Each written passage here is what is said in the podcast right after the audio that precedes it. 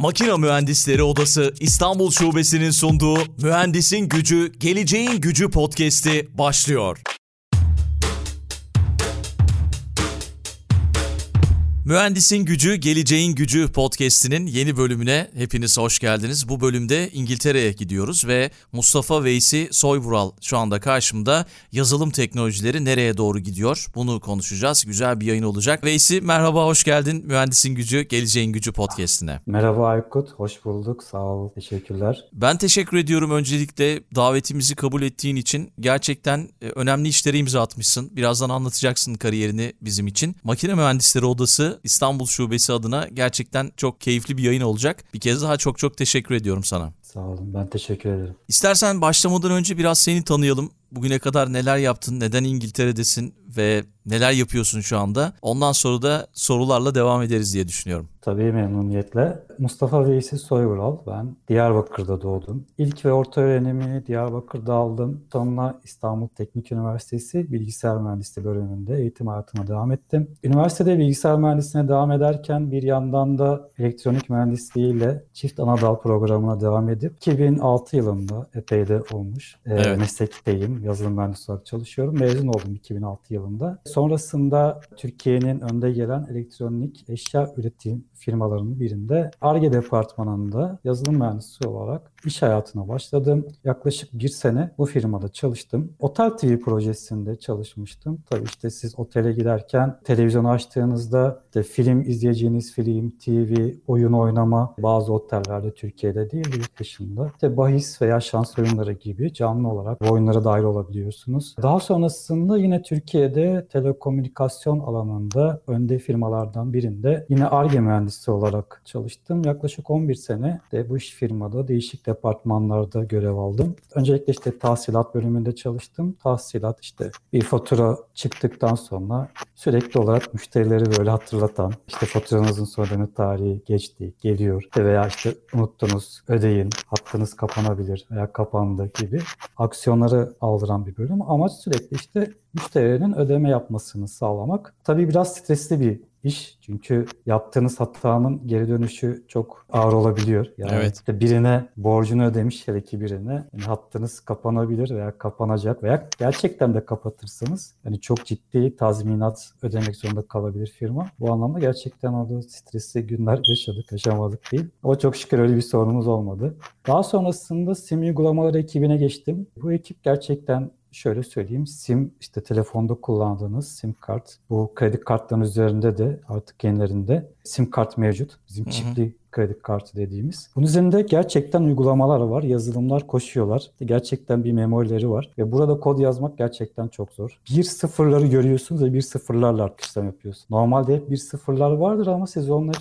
soyutlanırsınız. Yani Türkçe yazar gibi veya işte programa dili kullanırsınız. O arkada bir sıfırlara döner. Ama burada gerçekten bir sıfırları gördük. Burada gerçekten kod yazmak çok zordu veya işte çok iyi bir mühendislik becerisi gerektiriyordu. Bu firmada aynı zamanda işte ayrılmadan sonra 1-2 sene için içinde OAuth 2 projesi hayata geçirdik. Bu Open Authorization şöyle işte Facebook login veya Google login gibi hepimizin kullandığı, herkesin kullandığı artık. İşte bir yere sign up olurken hemen Facebook hesabınızla çok hızlı bir şekilde bağlanabiliyorsunuz. Orada şu yapılıyor. İşte sizin Facebook kullanarak Facebook hesabınızla sahip olduğunuz veriler işte isminiz, doğum tarihiniz, profil fotoğrafınız, fotoğraflarınız veya tamamen arkadaş listeniz sizin sign up olacağınız siteye mesela bir e-ticaret sitesinde paylaşılıyor. Ama sizin rızanız alınıyor. Bu paylaşılan verileri istediğiniz gibi değiştirebiliyorsunuz. Arkadaş listenizi kaldırabilirsiniz, fotoğraflarınızı kaldırabilirsiniz. Bu şekilde kullanabiliyorsunuz. Bunu hayata geçirdik bu firmada son işte bir iki senede. Son dönemin ee, popüler burada... konularından biri çok çok önemli gerçekten. Evet, aynen. Ya bu arada evet, neden bilgisayar mühendisliğini tercih ettiğim kısmını atlamamış olayım. Şöyle bir şey olmuştu. İşte ben lisede bir bilgisayar almıştım. O an bilgisayar almıştı. 98 yılıydı sanırım. İşte orada ben kendi kendime işte Excel'de küçük formüller yazıp işte böyle onlar üzerinde oynuyordum. Ondan sonra o zaman işte internet daha yeni yeni yayılıyordu. Kişisel web sayfaları o zaman popülerdi ve çok az kişi de vardı kişisel işte web sayfası olan çok az kişi vardı. Ben işte çok heves etmiştim. İşte gidip onlara bakıyordum nasıl yapmışlar. Kaynak kodunu görmeyi öğrendim sonra. Sonra baka baka değiştire değiştire böyle kendi kişisel web sayfalarımı oluşturmaya başladım falan. Aslında bu şekilde bilgisayar mühendisliğine doğru ilk adımımı attım ve bilgisayar mühendisliğini tercih etmem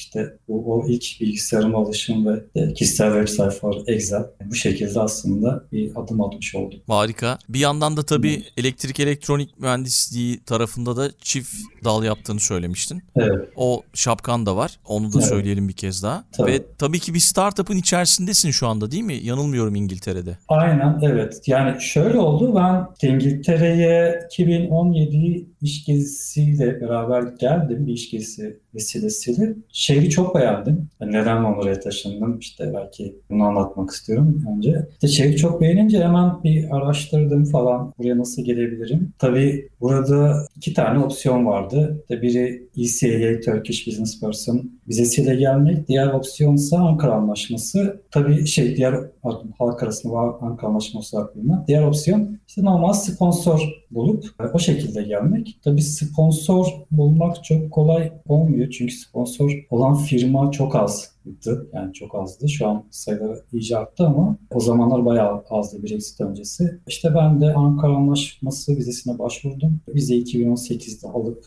Temmuz ayında aldım. Ekim ayında Londra'ya taşındım.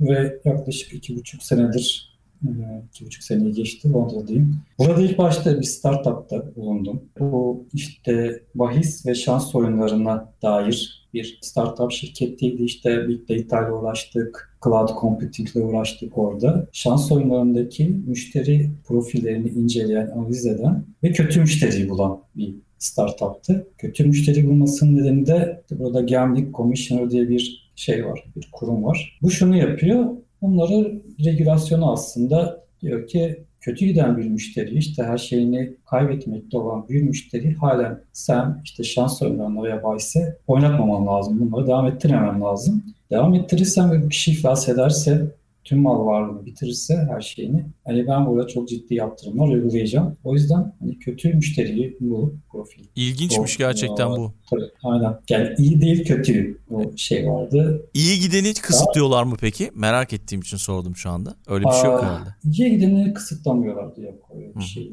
yok yani. Burada çok yaygın bu arada işte bahis ve şans oyunları her yerde var. Oynayabiliyorsunuz. Yani bayağı yaygın. Sonrasında 2019 Kasım ayında işte benim uzun yıllardır arkadaşım olan Fatih Yıldız de Amerika'da, Seattle'da ondan Ozan ünlü iki Türk kurucusu bu arada. Çok önemli bir startup girişiminde bulundular. Biz daha önceden takım işte startup ile ilgili çalışmalara başlamıştık. Daha sonra ben de Amerika'daki, Seattle'daki şirketle beraber çalışmaya başladım. Dolayısıyla ben 2019 Kasım'dan beri remote çalışıyorum yani. yani benim için yeni bir şey değil bu süreç pandemiyle. Yazılımcılar yani zaten bu konuda çok deneyimliler uzaktan çalışma konusunda. Onlar için evet. gayet normal. Özellikle pandemiyle birlikte bu artık yeni normalimiz haline geldi ama yazılımcılar zaten uzun yıllardır böyle evet. çalışıyorlardı. Tabii tabii böyle çalışan bayağı bir yazılımcı var aslında. Evet vardı. Şimdi daha da sayı iyice hepimiz için arttı tabii. Yeni bir şey oldu, normalimiz oldu. Şirket gayet iyi gidiyor.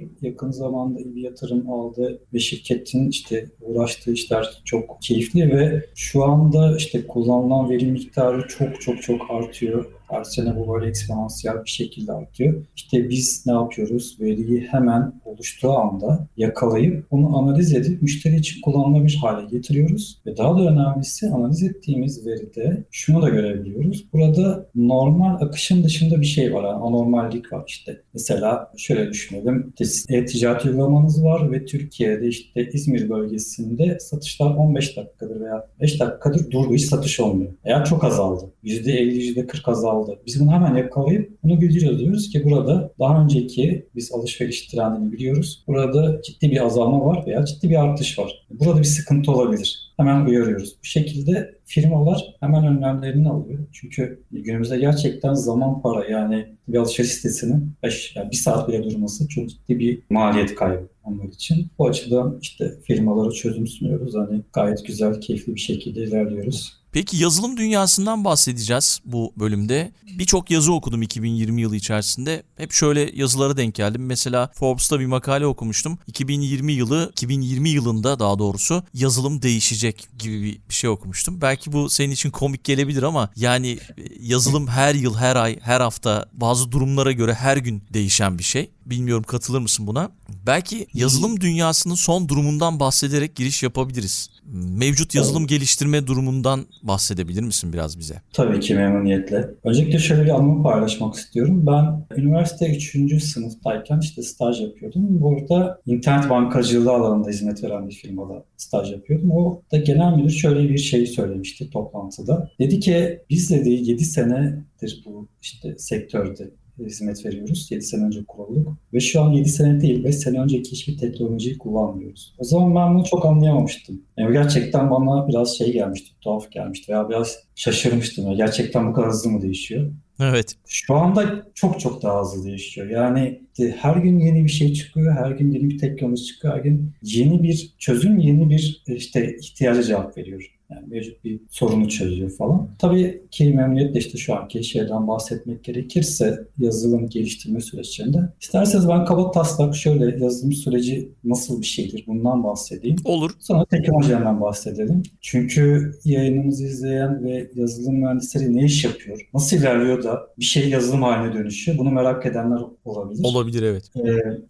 Şimdi şöyle başlıyor aslında. Her şey bir istekle başlıyor. Bu istek nereden gelebilir? Sahadan gelebilir, müşterilerden. Veya işte pazarlama ekibinden gelebilir. Veya satış ekibinden gelebilir. Bu bir istekle başlar aslında her şey. Bu istek işte size gelir IT ekibine. Ve siz bunu analiz edersiniz. Analiz ederken ne yaparsınız? Nedir analiz etmek? Şöyle yaklaşırsınız. İşte ben bu isteği nasıl gerçekleştirebilirim? Yazılımsal olarak. Hangi sistemsel altyapıları kullanmam lazım? İşte hangi sistemle konuşacağım? Hangi sisteme entegre olacağım? Mesela diyor ki işte ben e-ticaret sitesinde online ödeme olsun. Müşteri kredi kartıyla veya PayPal'la ödemesini yapabilsin. Evet ben PayPal'la konuşmam lazım. Eğer kredi kartım o zaman kredi kartını ben nasıl tutmam lazım? Nasıl güven tutmam lazım? Kredi kartını hangi bankalarla konuşmam lazım? Eğer konuşabileceğim ortak bir şey var mı? Bir API, bir e, arayüz var mı? Bunlar üzerinde böyle analiz yaparsınız. Hangi veri tabanını kullanacağım?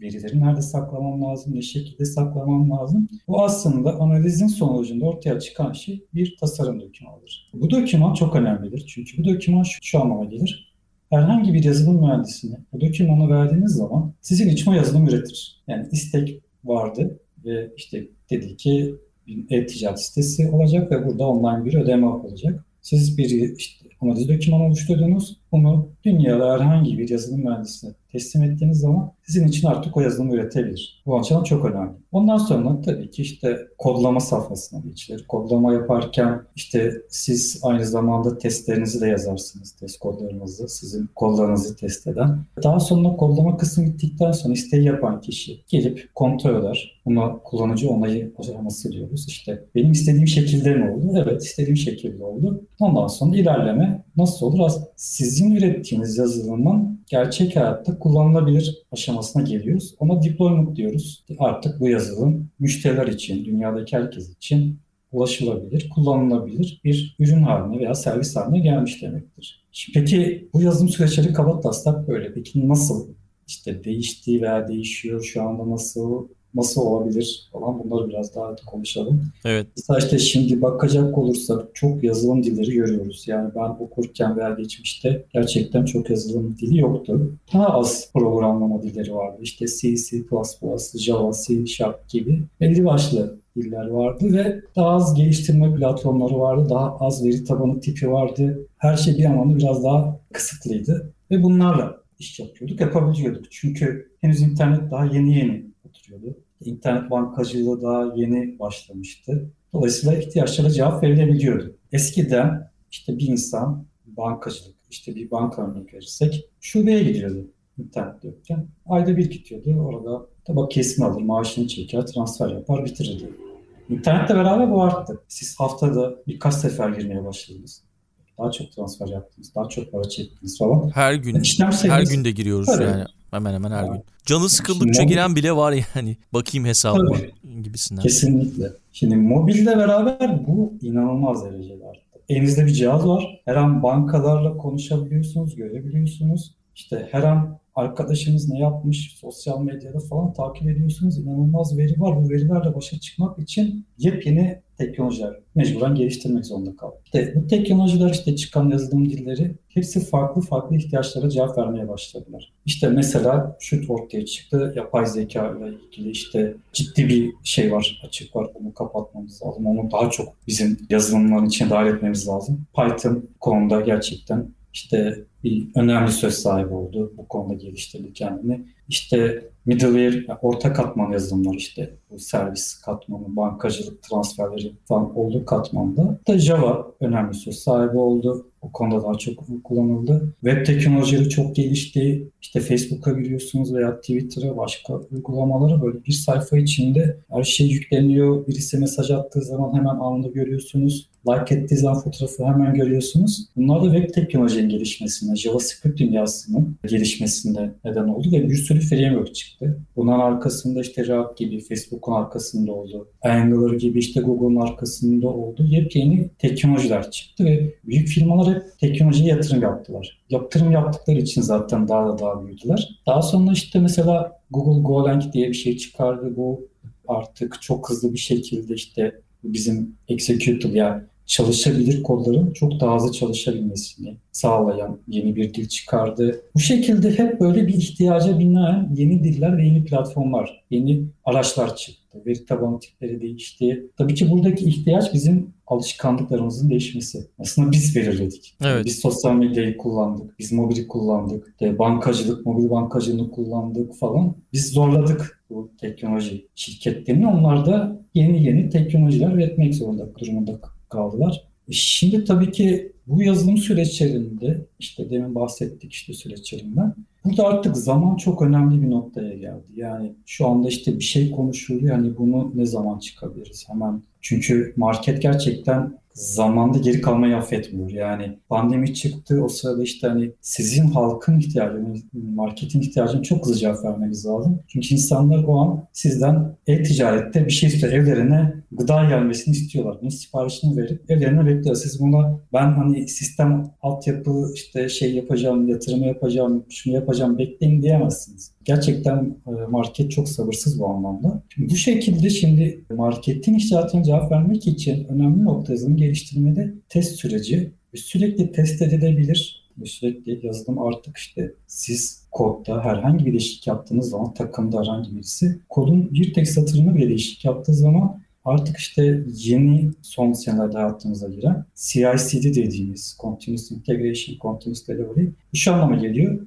Sürekli bir tutarlılık, sürekli bir test hali yani kodun, yazılımınızın sürekli olarak test edilip çalışabilir durumda olduğunu garanti ediyor ve bunu sürekli olarak her zaman bir yerde kullanabilme ihtiyacınıza cevap veriyor. İşte 10 kişi çalışıyoruz. Ben bir yerde işlik yapıyorum. Arkadaşım farklı bir yerde. Bu olduğu gibi baştan sona çalıştırılıyor. İşte bir sürü aşamadan geçiyor. Güvenlik zafiyeti var mı? Sizin yazdığınız kod sizin alanınızı değil başka bir ilgili komponenti etkilemiş olabilir. Bunun testleri yapılıyor. Ya, test şeyi çok arttı. Yani işte entegrasyon testi, güvenlik testi, kodların kendi içinde güvenlik açığı var mı yok mu işte gibi bundan sonra işte CI/CD dediğimiz yani sürekli test edilip sürekli kalitesinin güvence altında olan bir yapı oluştu. Mesela işte değişikliklerden biri bu oldu. Şimdi zamanda, yakın zamanda hayatımıza giren.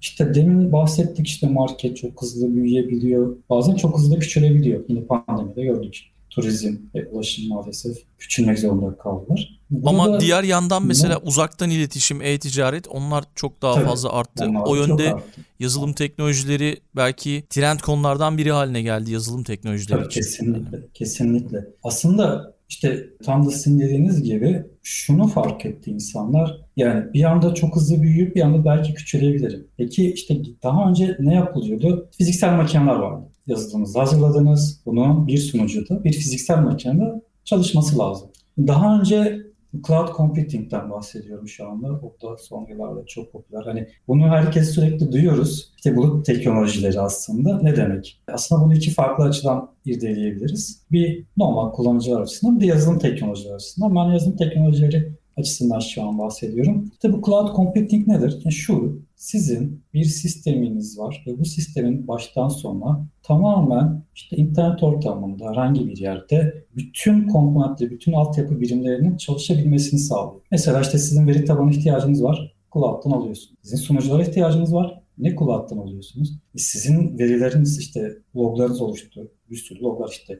Mesela e-ticaret siteniz var. İşte A şahsı girdi. İşte Ahmet girdi sisteme Ahmet. Şu ürüne tıkladı Ahmet. Şu üründen tıkladı vazgeçti. Şu ürüne döndü. İşte sepetine koydu ama alacakken yine vazgeçti. Başka bir ürüne döndü. Bakiyesi yetmedi. Daha ucuz bir ürün aldı. Bunlar hep böyle tutuluyor sistemde. Bunu saklan, nerede saklayabilirsiniz? Yine cloud'da ve çok ucuz maliyetlerle. Yani sizin baştan sona bütün ihtiyaçlarınıza bu şekilde cevap veriyor. Ve hiçbir fiziksel makinayla uğraşmanıza gerekiyor. İşte daha önce bir fiziksel makine alırdınız. Bunlar çok maliyetliydi. E işte bunlar çok yüksek konfigürasyonlu makinelerdi. İşte gigabyte yani şu anda belki terabaytlar seviyesinde memorisi olan işte bayağı kuvvetli e, işte CPU'ları olan makinelerdi ve tek bir makinaydı. O makine gittiği zaman tüm sistem dururdu. Ama şimdi cloud computing size şunu sağlıyor. İşte siz bir sürü makine oluşturuyorsunuz. İşte bunu cloud üzerinde yani internet üzerinde herhangi bir yerde diye de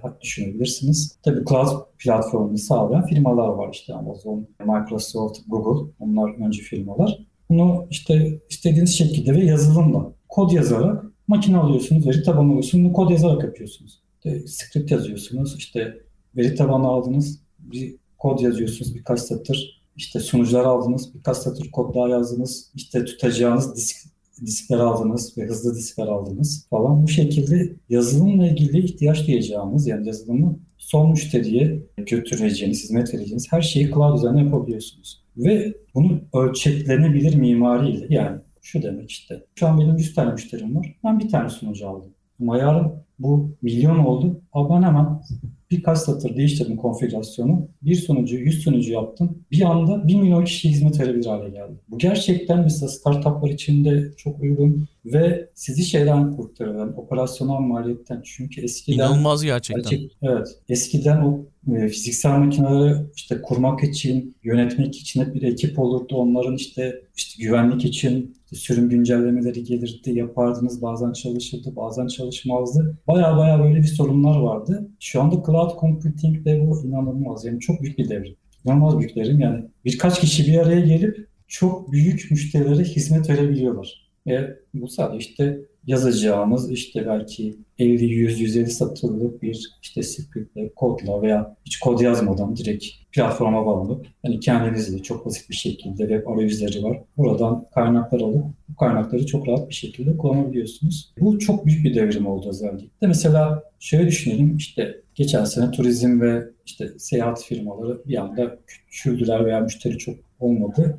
Şunu yapabilirler işte 100 tane server sunucum varsa işte 1-2'ye düşürebilirim. Bu şekilde hemen kendi altyapılarını ona göre küçültebilirlerdi. Bu çok önemli olduğunu bize gösterdi. Bunun yanında işte son zamanlarda yine çok sık duyduğumuz işte big data, büyük veri. Bu her yerde duyuyoruz yani big data evet, nedir? Büyük veri her yerde çıkıyor karşımıza. Yine evet, o 2021'in trendlerinden biri anladığım kadarıyla yazılım sektörü Tabii. için. Bu önümüzde de gerçekten önümüzde trend topik olmaya devam edecek. Yani trendler onu koruyacak. Neden koruyacak? Şimdi şöyle bir şeyden bahsedeyim. Aslında bu yeni bir şey değil insanlık hayatında. Geriye gidersek işte matbaanın bulunuşuna gidersek mesela benzer dönemi o zaman da insanlık yaşamış. Yani matbaanın bulunmasından birkaç on yıl içinde Avrupa'da o zamana kadar o zamana kadar basılan tüm kitap sayısı kadar kitap basılıyor. Yani o zaman da gerçekten muazzam bir bilgi ortaya çıkıyor. O bilgi işte sayesinde bir takım işte yeni hareketler, Rönesans falan başlıyor falan, bilim hareketleri.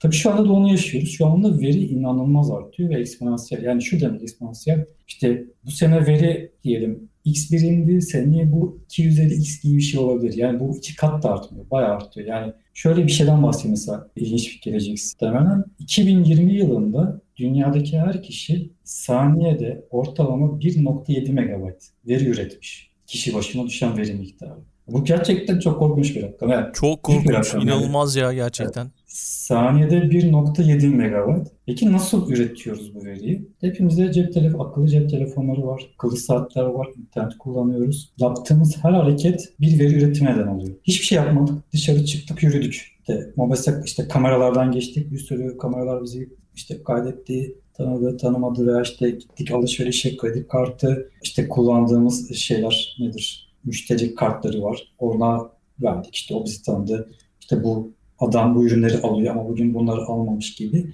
Yani gerçekten hani sizin normal hayatı yaşasanız, yani telefon kullanmasanız bile veri üretimine katkıda bulunuyorsunuz. Aldığınız bir ürün bile kayda giriyor. Hiç kredi kartı kullanmayın. Gidin işte herhangi bir süpermarkette bir bisküvi alın, bir çikolata alın. Çikolata aldığınız bir sürü yerde kayda giriyor. Bu şekilde hani gerçekten çok veri üretiliyor. Peki yani ne olacak bu verilerle ne yapıyoruz, ne yapma, yani ne, neler yapılıyor? Ve bu verilerle işte müşterileri firmalar tanıyor. Artık firmalar şunu çok rahat biliyor. Ben bugün ne yapıyorum? Bunun konusunda hiçbir şeyleri yok. Yani e, görebiliyorlar yani hiçbir zorlukları yok. Ama firmalar şunu da bilmek istiyor. Öngörmek istiyor. Yarın ne yapmalıyım? Burada işte gerçekten hani büyük veri ve büyük veri analiz etme. Yani şunlar toparlanırsa işte Türkiye'de işte şu bölgede şu insanlar şu mevsimde veya şu ayda şu günlerde diyelim ki işte Salep'le beraber nasıl alıyorum?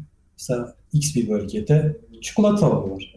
Şimdi bu veriyi siz çıkarmanız için ciddi market araştırması yapmanız lazım. Ama bu veri gerçekten büyük veri teknolojilerini kullanarak analiz ederek veriyi analiz edip ekonomik size bir katkı sağlayacak bir veriye sunabilirsiniz. Yani aslında bunu İngilizce'de şöyle deniyor. Data deniyor ilk halini. İşte data nedir? Data işte login oldunuz, alışveriş yaptınız, işte şu ürüne tıkladınız, şu ürünü bıraktınız, şu ürünü denediniz falan bunlar hep bir veri ama tek başına almam yok. Bunu işlersin evet. işte hangileri değerli benim için. Bunu işlediğiniz zaman o artık information oluyor, informasyon. Yani şu oluyor işte şu kişi geldi, işte A ürününü aldı ama bakiyesi yetmedi. Bıraktı B ürününü aldı. B ürünü oyuncak. İşte nasıl bir oyuncak? 3 yaşındaki çocuklara hitap eden bir oyuncak. İşte fiyatı ne? 100 lira. Önceki ürünün fiyatı neydi? 300 liraydı. Bunları da analiz edince ortaya ne olacak? Aslında sizin elde etmeniz ve size yarar sağlayan bilgi çıkar. Şu da şu işte bu insanın 3 yaşında muhtemelen bir çocuğu var ve işte bütçesi de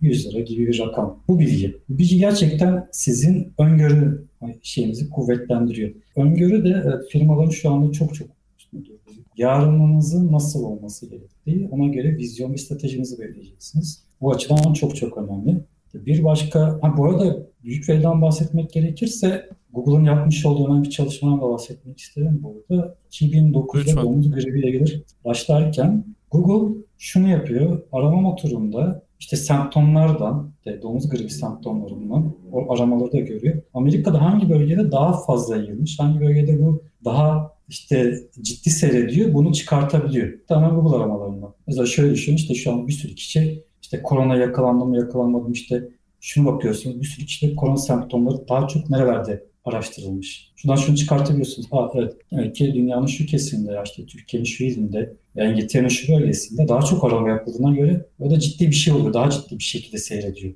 diye sonuç çıkartabiliyorsunuz. Ve hiçbir işte maliyeti çok az bir şekilde bunu elde edebiliyorsunuz. Hani bu tarz şekilde de ileride çok çok daha fazla alanlarda faydasını göreceğiz. Hani bu ciddi bir alan. Bununla beraber işte yine gündemde olan son yıllarda aslında 2020'nin sonunda başlayan ve 2021'de büyük herkesi böyle cezbeden bir şey oldu. Kripto para, borsaları, kripto paralar, bitcoin bayağı bir arttı. Blockchain teknolojisi. Evet. İnsanları bir daha blockchain teknolojisine tekrar bir yöneltti ve nedir blockchain teknolojisi diye tek insanlar konuşmaya ve tartışmaya başladılar. Yani insanlar aslında genelde şunu diyorlardı. Evet Bitcoin bir para birimi olur olmaz onu bilemeyiz ama gerçekten blockchain gibi çok güzel bir teknolojiyi bıraktı. Ben bunu hemen çok böyle basit herkesin anlayacağı şekilde böyle anlatayım. Nedir blockchain? Yani bu blokların işte chain şeklinde, zincir şeklinde birbirine bağlanmasına oluşuyor. Peki ne var bloklar içinde? Bloklar neden oluşur? Bloklar veri ve hareketler oluşur. Nedir mesela? Siz bir yerden bir yere para transfer yapacaksınız. A kişisinden B kişisine. Neler olur? A işte para gönderiyor, ne kadar para gönderiyor, kime gönderiyor, B'ye. Bu bilgiler her bir blokta bunlar var işte. Peki bu güvenli midir? Bu çok güvenli. Neden çok güvenli? Bir kere bu şifrelenmiş ama sadece şifrelenmiş de değil. Bir önceki bloğun bilgisini biliyor. Bir önceki bloğu şöyle bilgisini biliyor. Onun o bloğa ait şöyle bir kavram bahsedeceğim. Özetle bir kavram var ama ben şunu şöyle şekilde izah edeyim. İnsanların daha rahat anlayaması için. Tekil bir kimlik veriyor ona. Yani tekil. Nasıl bizim işte TC kimlik numaralarımız var, ID'lerimiz var. Onun gibi tekil bir numara. Ve bu numarayı öyle, o tekil kimliği öyle bir iyi bir şekilde veriyor ki bunu işte çift hashing ya double hashing işte çift özet alma şeklinde yaptığı için tamamen garanti altına alıyor. İki farklı bloğun aynı kimliği alma ihtimali neredeyse imkansız hale geliyor. Ve bu şekilde daha öncesini biliyor, kendini biliyor. Bu şekilde hiçbir zaman aradan bir zinciri çıkartamıyorsunuz. Bir bilgi çıkartamıyorsunuz, değiştiremiyorsunuz da. Ve çok güvenli olması buradan geliyor. Ama bir diğer önemli özelliği de merkezi değil. Merkezi değil ne demek? İşte her yerde bilginin kopyası duruyor. Yani bir sistem gitti, işte yandı bir veya işte yok gitti göçtü falan. Ama bunun kopyasını tutan devasa bir sistem var. Burası birinin gitmesi hiçbir anlamı hiçbir anlam ifade etmiyor. Sistem olduğu gibi çalışmaya devam ediyor. Şöyle bir basit örnek vereyim. Dinleyenler daha rahat anlasınlar diye. Diyelim ki bir veresiye defteri var. Bir işte siz bir veresiye evet. defteri tuttunuz. Ve bu veresiye defterinde herkesin bir sayfası var. Ahmet'in bir sayfası, Mehmet'in, işte Ayşe'nin, Hasan'ın, Fatma'nın bir sayfası var. Bu sayfada neler oluyor? Alacak ve verecekler. İşte ne kadar borcu var, ne kadar aldı. Şimdi bu defterin sadece bakkalda durması güvenli mi? Değil. Değil. Çünkü defter çalınabilir, yanabilir, ya şu olabilir, birisi gelir defterdeki bilgiyi değiştirir. Evet. İşte der ki Ahmet'in 40 lira borcu vardı, bir sıfır daha koyar, 400 lira borcu oldu. Ahmet de bakkal efendi tartışmaya başlar. Bu güvenli değil, yeterli de değil. Bunu şöyle olduğunu düşünün. Verisiye defteri herkese dağıtılıyor. İşte Ali'ye, Ahmet'e, Ayşe'ye, Hasan'a, Fatma herkesin verisiye defteri var elinde mevcut. Ve işte bakkal bir verisiye işlediği zaman Ali'nin sayfasını herkese de işleniyor bu bilgi. Yani Ali 40 lira bana bugün verdi. Ve bu bilgi şifreli bir şekilde inceleniyor. Yani bunu sadece Ali okuyabiliyor 40 lirayı ve bakkal görüyor. Diğerleri şifrelenmiş görüyor. Diğerlerinde bilgi var ama okuyamıyorlar. Şimdi şöyle olduğunu düşünün. Bakkal defteri kaybetti. Defter herkeste var. Tekrar çıkartabilir. Toplamalar, evet. defter var. Tamam ben bu defterden tekrar oluştururum. Hiç sıkıntı yok. Peki bakkalla Ali, işte Ali arasında bir anlaşmazlık çıktı. Dedi ki ya ben 40 liramı vermiştim veya 40 lira borcum vardı da 400 yazıyor. Peki o zaman ne olacak? İşte herkeste verisiye defteri var. Diğer verisiye defteri sahipleri gelecekler, şahit bakacaklar. Veri ne onlarda? Herkesteki veri evet çoğunluk 40 liraysa 40 liraymış diyecekler. Bu şekilde anlaşmazlık da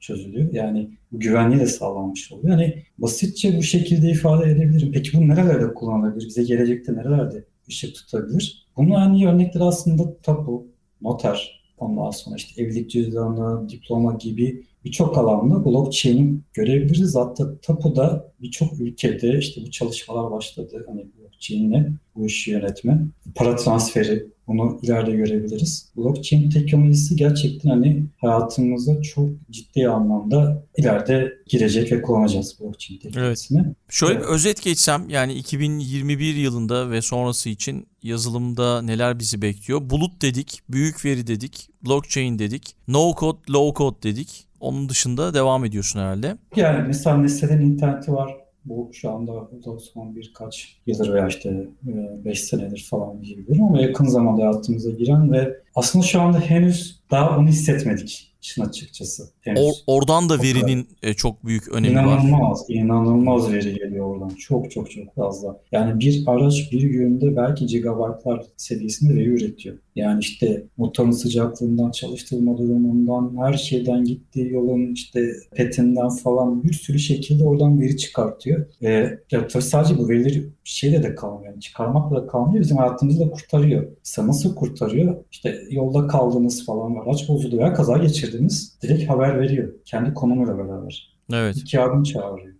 İşte aynı Harika. şekilde akıllı saatlerde tabii bunu yapabiliyor. İşte ya şöyle söyleyeyim hani hayatınızı şu şekilde değiştirdik. Mesela eve gelmeden önce kombiye mesaj atıp işte çalışmaya başla 25 derecede çalış. Sıcaklığı 25'e getir. Veya işte kahve makinesinde kahveyi hazırla. İşte veya ne bileyim işte televizyonla belki işte izlediğiniz dizi vardır bunu kaydet gibi birçok şey. Mesela işte lambayı açık unutmuş olabilirsiniz. Artık görebiliyorsunuz. Yani lambayı internetten yönetebiliyorsunuz. Parlaklık seviyesinden rengine kadar. İşte açıksa kapat. Veya ben unuttuysam sen her gece 2'de kapat gece. Ben uyumuş olabilirim. Veya işte evden çıktıysam saat 8'de kapat gibi birçok şey tanımlayabiliyorsunuz. Hani mesela akıllı şehirler karşımıza çıkıyor bu şekilde. İşte nasıl çıkıyor? Mesela akıllı trafik lambaları. Mesela işte şuna bakabiliyorsunuz. İlgili yerlere sensörler koyunca e, trafik yoğunluğunun çok olduğu yere geçiş hakkını daha fazla verip trafiğin olmadığı yere geçiş hakkını biraz daha alıp işte bu şekilde trafiği yönetebilirsiniz. Bu çok iyi ee, bence. Evet. Ya bu mesela sulamada çok kullanılıyor. Türkiye'de kullanılıyor tarım alanında. Mesela işte bir, bir insana bıraktığınız zaman hata yapma olasılığı her zaman var. Ve kaçırma olasılığı da var. Mesela işte fazla sulayıp daha zararlı hale getirebilir. E, ne bileyim zamanda sulamayabilir. Ve tasarruf falan hani bunları da etki ediyor. İşte orada gerçekten toprağın nemine bakıp ihtiyacı kadar gerektiği şekilde ve minimal, optimal düzeyde sulamayı gerçekleştiriyor. E siz hiç gitmiyorsunuz, uğramıyorsunuz bile. Akıllı seralar, sıcaklığı kendisi işte ayarlıyor, işte ne bileyim suyu kendisi ayarlıyor falan. Yani bu şekilde gerçekten bu nesnelerin ya akıllı yani Internet of Things dediğim işte nesnenin internetinde gerçekten hayatımızı değiştirmeye başladı ama henüz daha başındayız. Daha değiştirecek. Bunu çok çok yani göreceğiz. Yani hayatımızın içine girdi aslında ama fark etmiş evet. değiliz. Ama Tabii. bir bakacağız bir 5 sene sonra her şey bir anda değişmiş yani. Kesinlikle. Mesela şu anda işte akıllı robot, temizlik robotları var. Siz artık kuruyorsunuz. O biliyor, çıkıyor, evi haritalandırıyor, e, evin ilgili yerlerini temizliyor, geri güç merkezine gidiyor, kendi güç merkezine takıyor. Ya bu şekilde gerçekten hani insan hayatını gel çok merkezden etkileyecek e, dediğiniz gibi bir dönüşümün içindeyiz. Şu an daha yolun başlarında sayılırız. Bu artacak, daha da artacak. Evet evet o robotlar inanılmaz gerçekten çok daha artacak. Peki biraz şeyi sorsam eğer bittiyse 2021 ve mevcut yazılım geliştirme durumundan bahsettik, trendlerden bahsettik. Evet. Ne gibi zorluklarla karşılaşıyorsun son yıllar içerisinde yazılım geliştirmede? Şimdi birazcık bahsettik tabii girişte ama belki biraz daha ayrıntılı Tabii. bahsedebilirsin. Şöyle zorluklarla karşılaşıyorsunuz. Hangi yazılım mühendisine sorarsanız sorun veya hangi IT ile uğraşan insana sorarsanız sorun hepsinden diyeceğim şey zaman olacak. Hani zaman gerçekten bizi çok zorluyor. Şu anlamda zorluyor. Şimdi karşınızda bir müşteri var işte teknik, o bir business görüyor, bir market görüyor, pazar görüyor, pazarın ihtiyacı var. Bunun hemen olmasını istiyor. Oradan gelen bazen bir satırlık bir istek işte online ödeme dahil edilsin gibi mesela. Onun arka planda gerçekten sizin çok fazla iş yükü çıkabilir. Yani bu iş yükünü işte yönetmeniz mesela eskiden şöyle olurdu. Aslında da güzel bir şey var. Eskiyle yeni arasındaki kıyas ve dünyanın nereye gidiyor. Eskiden şöyleydi uzun müddet şöyle devam etti. Geldiniz analiz yaptınız falan işte tamam evet çok çıktı ve 6 aylık iş çıktı. Şu olurdu. Hani 6 ay sonra biz size teslim ederiz. Ondan ödemeyi koyarız yani hallederiz şeklinde. Ama şu olurdu işte, ya bu benim istediğim gibi olmadı veya şöyle olmadı, ben şunu da istiyordum, raporlanmasını isterdim. İşte veya kullanıccı ödemesini yaptı, bankaya geçmedi ama ürünü satın almış olduğu gibi gibi bir sürü problemler çıkabilir. Ya bankayla konuştuğumuz banka dedi ki ya desem ben 100 lira almıştım ama yok ben 100 liralık ödeme görünmüyor bende. Böyle gün sonu şeyler olur sistemler arasında hani mutabakatlaşma denir ona hani aldım verdim bu kadar aldım bu kadar verdim. Bunlar hep böyle şey yapılır. Hani el sıkışılır. Gibi sorunlarda ne yapacağız, ne edeceğiz ben bunları göremiyorum gibi şeyler olur. Neden olur? Çünkü müşteri de o zaman düşünmemiştir. İşte yazılım teknoloji, geliştirme teknoloji bu da değişti artık. Artık işleri bölme, parçalama. Bir satılık istek iş yazılımda bir tasarım oluşturduğunuz, analiz ettiniz ve işte baktınız bu 10 maddeydik veya işte 20 tane iş birimine bölebiliyorum. Böldünüz, onları küçük küçük yönetmeye başlıyorsunuz artık. Ve müşteriye dahil ediyorsunuz. Her gün toplantı yapıyorsunuz. Bak ben bu kısmı bitirdim. Şu kısma başlayacağım. Bak bu kısımdan bu çıktı, bu kısımdan şu çıktı diye. Bu şekilde zaman yönetimini daha işte efektif kullanma yöntemini gidiyoruz. Hani bu biraz daha zamansal yönetim biraz daha baskısını azalttı işin açıkçası. Bu ciddi bir sorundu. Artık herkes küçük işleri bölüp parçalayıp küçük küçük yani azar azar dediğim teslim ediyor. Ve bu sırada işte müşteri herhangi bir şey unuttuğu zaman onu hatırlayabiliyor. Ha ben şurada şunu unutmuştum raporlamayı. Şunu da dahil edelim şeklinde daha efektif bir planlama olabiliyor ama bu gerçekten yazılımlar önünde çok ciddi bir sorundu veya şu ciddi bir sorun. Yani karşılaştığımız. Ya şöyle bir örnek vereyim aslında. Şimdi iki sistemin konuşmasında yani entegrasyon diyoruz. İşte online ödemeden yine örnek verirsek işte siz bankayla konuşacaksınız ve PayPal'la konuşacaksınız. İşte burada sorun çıkabilir. Bunlar hep böyle riskli yerlerdir. Nasıl iki insan konuşunca program çıkabilir ki diye evet. İki sistemde de aynı şey oluyor maalesef. Hani konuşunca anlaşılma problemi olabiliyor. E o konular böyle riskli. Ya bir şeyi ilk defa görüyorsunuz işte. Yeni bir teknoloji. Bu bir risk. Yani oradan e, süre uzayabilir, bilmediğiniz bir şey yapabilirsiniz veya ihtiyacınızı karşılamıyordur. Yani şu anda işte demin bahsettik bir sürü farklı teknoloji var. Siz şimdi Eskiden bir veri tabanı, üç tane veri tabanı vardı. Üçünden birini tercih ederdiniz. Üçü de birbirine benzerdi. Aynı şeyleri yapardı. Farklı firmaların ürünleriydi. Şimdi öyle değil. Şimdi çalışma şekilleri çok farklı. Yani amaçları çok farklı. Siz işte çıktınız dediniz ki ya ben işte e, ne kullanayım? NoSQL veri tabanı kullanayım. Yani ben bunu işte sadece işte bir hani yapı structural bir veri tutayım. Yani yapısını koruyan ama ben ilişki istemiyorum. Lazım değil. İlerlediniz ve ilişkisel bir veri tabanı ihtiyacı ortaya çıktı. Hı hı. Bu tasarımınızı tekrar başa dönüp aslında şöyle söyleyeyim. Bir binanın temelini tek yaratmaya. Yani biz yanlış yapmışız. Aslında temeli daha aşağıya doğru götürmemiz lazımdı demeye benziyor. E bunlar çok ciddi problemler. Çok araştırma yapmamız gerekebiliyor. İşte o sırada gerçekten işte tartışmalar bu ihtiyacımızı çözer mi, çözmez mi? Bu şekilde iyice araştırmak gerekiyor. Yani tasarımda yaptığınız hata aynen bina temelinde yaptığınız bir hataya benziyor. Size geri dönüşüm maalesef daha kötü oluyor. Daha maliyeti yüksek oluyor. Veya yazılım mühendisleri işte dikkat etmesi gereken bizim zorlandığımız esnek tasarım yapmamız lazım. İşte ne kadar esnek tasarım o kadar iyi. Çünkü değiştirmesi çok kolay oluyor. Yani şu artık gerçekten günümüzde bir sorun değil. Yani yazılım üretmek ve bunu çıkartıp çalıştırmak. Bu yapılabilir. Hızlı da yapılabilir. Sorun olan, yani önemli olan bunun devamını sağlamak. Çünkü bu yaşayacak. Sürekli değişecek, yeni şeyler eklenecek. Siz ne kadar kolay yeni bir şey eklerseniz güvenlik açığı yaratmadan, güvenilir bir şekilde, hızlı bir şekilde o çok önemli. İşte bazen değiştiremiyorsunuz kod tasarım kötü olunca değiştirmek ya da yeni bir şey eklemek yeniden yazmaktan çok daha zor oluyor. Çok daha maliyetli oluyor. Ama gerçek hayatta da görüyoruz. Bir de yazılımda, tasarımda, kod yazarken hep basit ve sadelik. Minimum kompleks diyoruz, minimum karmaşıklık. Buna yazılım mühendislerinin girdiği mülakatlarda hep bu sorulur. Yani algoritma sorulur ve bunun minimum kompleksite, minimum karmaşıklıkta çözmeniz beklenir her zaman. Yani bu matematikte de böyledir, fizikte de böyledir. E eşittir mc kare basit olduğu için güzeldir. Bunun çok uzun bir formülü olsaydı o formül olmazdı veya bilimsel literatüre geçmezdi. Giren her şey çok basittir, sadedir, zarif bir şekilde ifade eder ve bir problemi gerçekten çözer. Yazılımda da böyledir. Algoritma olarak belli bir şeyi çözen literatüre gelen her şey basittir, sadedir ve az bir, düşük bir karmaşıklığa sahiptir.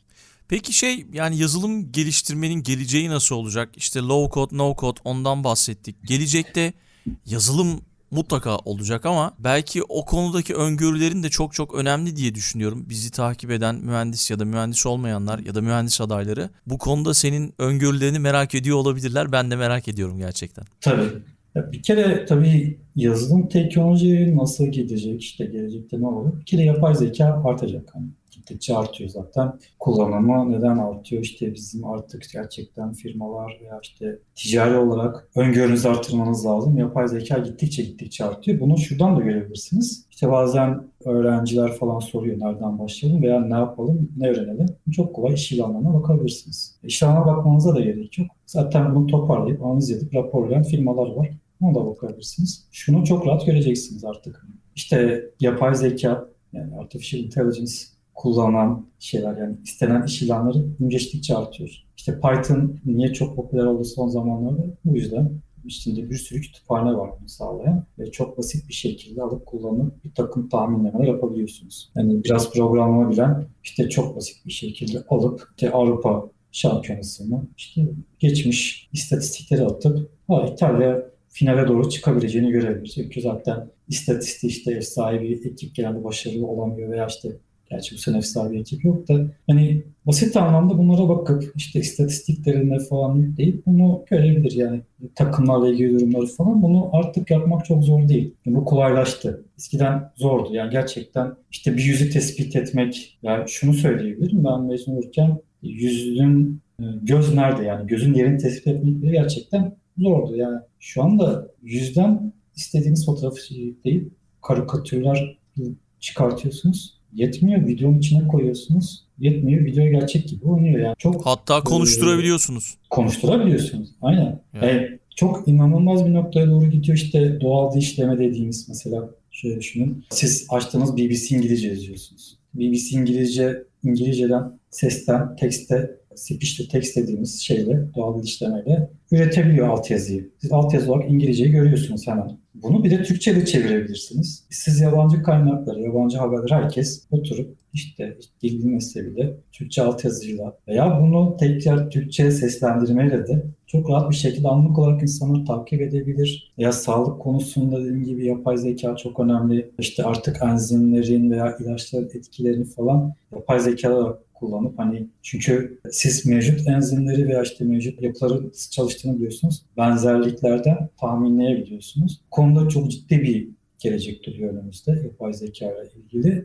İşte dediğim gibi diğer işte bulut teknolojileri, nesnenin interneti bunlar hep önümüzde duran ve bizi geleceğe götürecek teknolojiler tabii ki büyük veride bu kadar artması nedeni onu da söyleyeyim unutmadan hani artık veri tutma, veri işleme maliyeti çok düştü. Hani eskiden bunlar disklerde tutulurdu. İşte backup'ını alırdınız, yedekliğini yediğini tutmak için bir alan depolardınız falan filan. Şu an hiçbir şey yapmanız gerekiyor. Birkaç kod hareketiyle veya birkaç konfigürasyonla çok rahat bir şekilde bunu istediğiniz kadar veri tutabiliyorsunuz. Yani bunlar tabii ki işte biraz daha bizim geleceği şekillendirecek. Yani dediğim gibi yapay zeka, cloud gittikçe artacak. Zaten artıyor. Evet. Hiç önemli artıracak.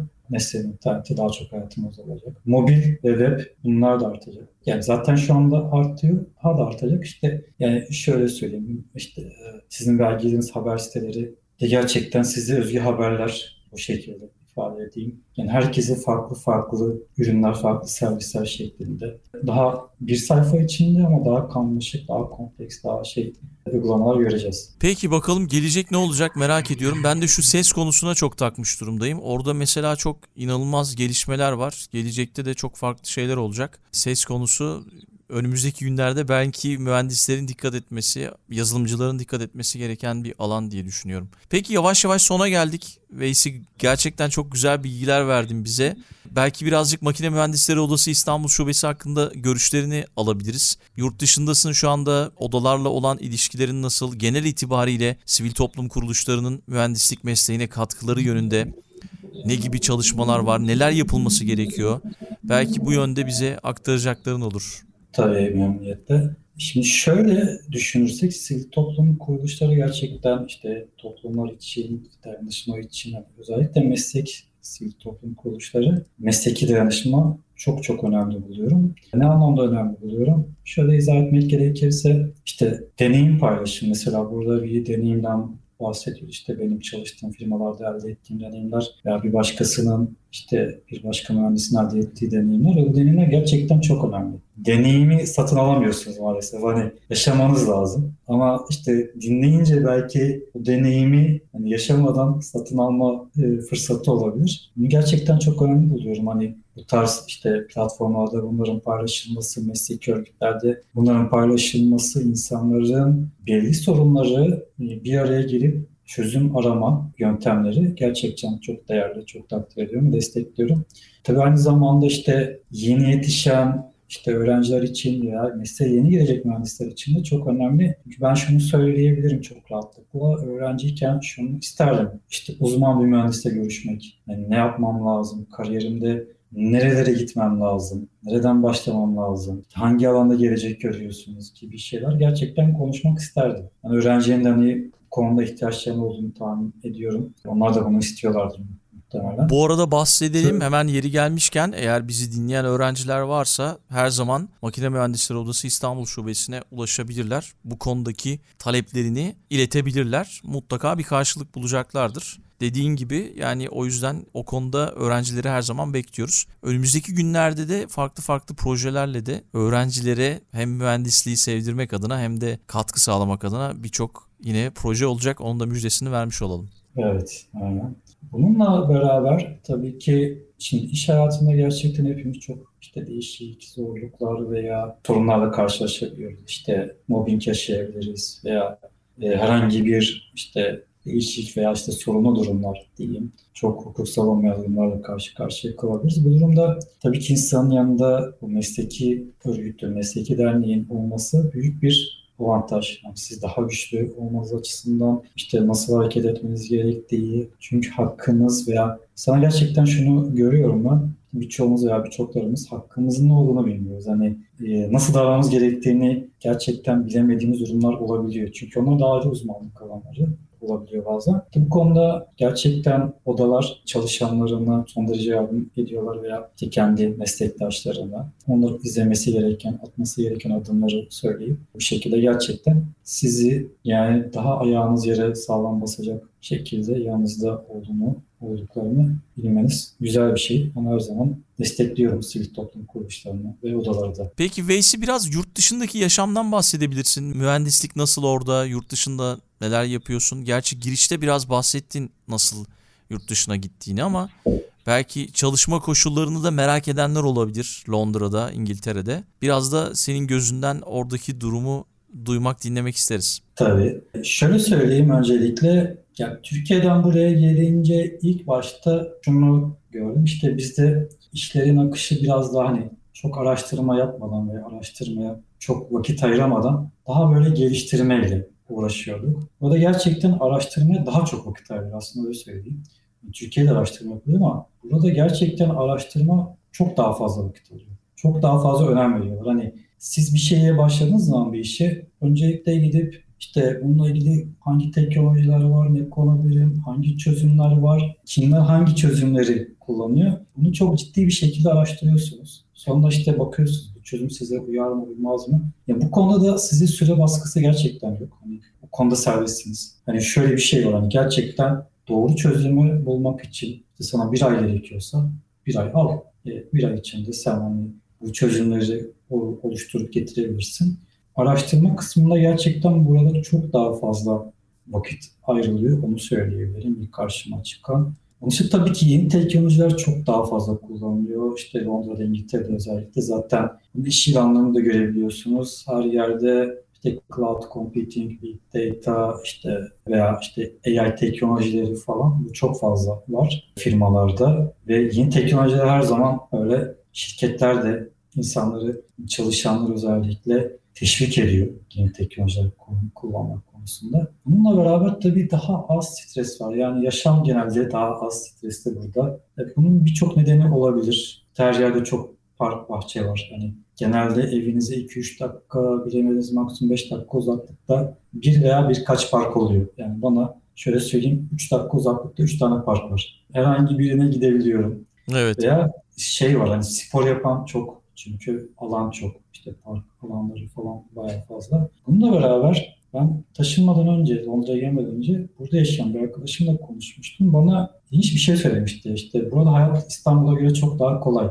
Ben ilk başta anlayamamıştım hani nasıl daha kolay olabilir, ne oluyor da daha kolay. Şöyle söyleyeyim, işte burada ulaşım çok farklı ve ben ulaşımın bir şehir için çok önemli olduğunu burada gördüm. Ulaşım burada inanılmaz, son derece konforlu ve son derece de çok yaygın, her yere yaygın. İşte bir sürü metro ağı var, otobüs ağı var. Gecede ulaşım devam ediyor. Yani evinize gece gidebiliyorsunuz. İşte ana hat otobüsleri devam ediyor. Bazen cuma cumartesi günü işte belli metro hatları çalışmaya devam ediyor. Trenler gerçekten çok yaygın, çok kullanılıyor. Ve trenle çok hızlı bir şekilde şehir merkezine gelebiliyorsunuz. Yani uzakta otursanız bile. E bu çok gerçekten fark ettiriyor. Hani e, şehir hayatını bunu fark ettim. İnsanlar burada biraz daha hani neşeli, daha biraz keyifli, biraz daha gelecek kaygısından biraz daha uzaklaşmış, daha az stresi, daha güler yüzlü.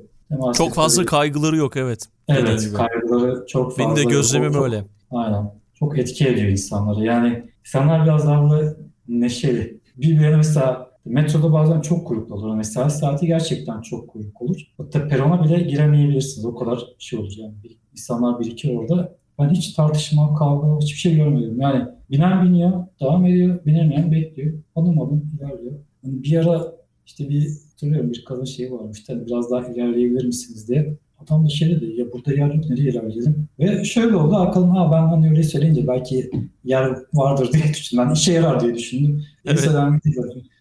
güle güle. Böyle gülüp devam ediyor. Yani hani insanlar gerçekten birbirlerine hani çok daha şey stres az olduğu için ve işte gelecek kaygısı az olduğu için daha az sorunları olduğu için gerçekten biraz daha işte stres stressiz bir ortam var. Bu sizi de etkiliyor gerçekten. Hani sizin hayata bakışınızı, yaşantınızı da etkiliyor. Onun dışında Londra'da çok Türk nüfusu var. Özellikle Kuzey Londra'da Türk mahallesi var. Canınız Türk yemekleri çektiği zaman, Türk ürünleri çektiğiniz zaman çok rahat bulabiliyorsunuz. Hamidiye, Erikliye, su falan, su falan her şeyi bulabilirsiniz. Yani ben şöyle söyleyeyim, hani Türkiye'de olup da burada canınız istediğinde hani herhalde her şeyi bulursunuz diye düşünüyorum. Almanya tarafında biz biraz daha şanslıyız ama yani İngiltere'de de olması güzel. Farklı ülkelerden konuklarımız da olmuştu. Onlar bu konuda yakınmışlardı biraz.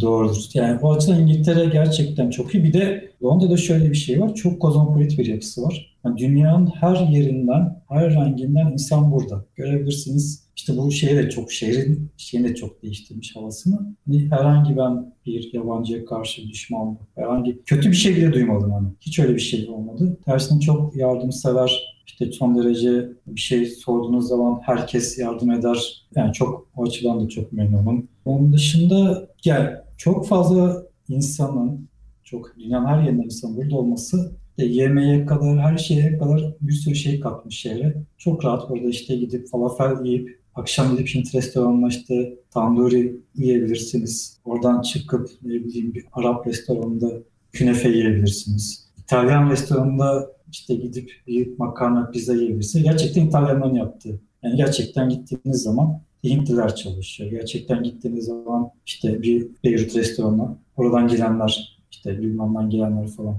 çalışıyor, işletiyor. Bu açıdan da son derece hani keyifli bir yer. Yaşaması da keyifli bir yer. Çok teşekkür ediyoruz. Veysi harika bir yayın oldu. Yazılım teknolojilerini konuştuk. Nereye doğru gidiyor? Gelecekte neler olacak? Şu anda neler oluyor? Güzel bilgiler aktardın bize. Makine Mühendisleri Odası İstanbul Şubesi adına sana çok çok teşekkür ediyorum Ben katıldığın için. mühendisin gücü, geleceğin gücü.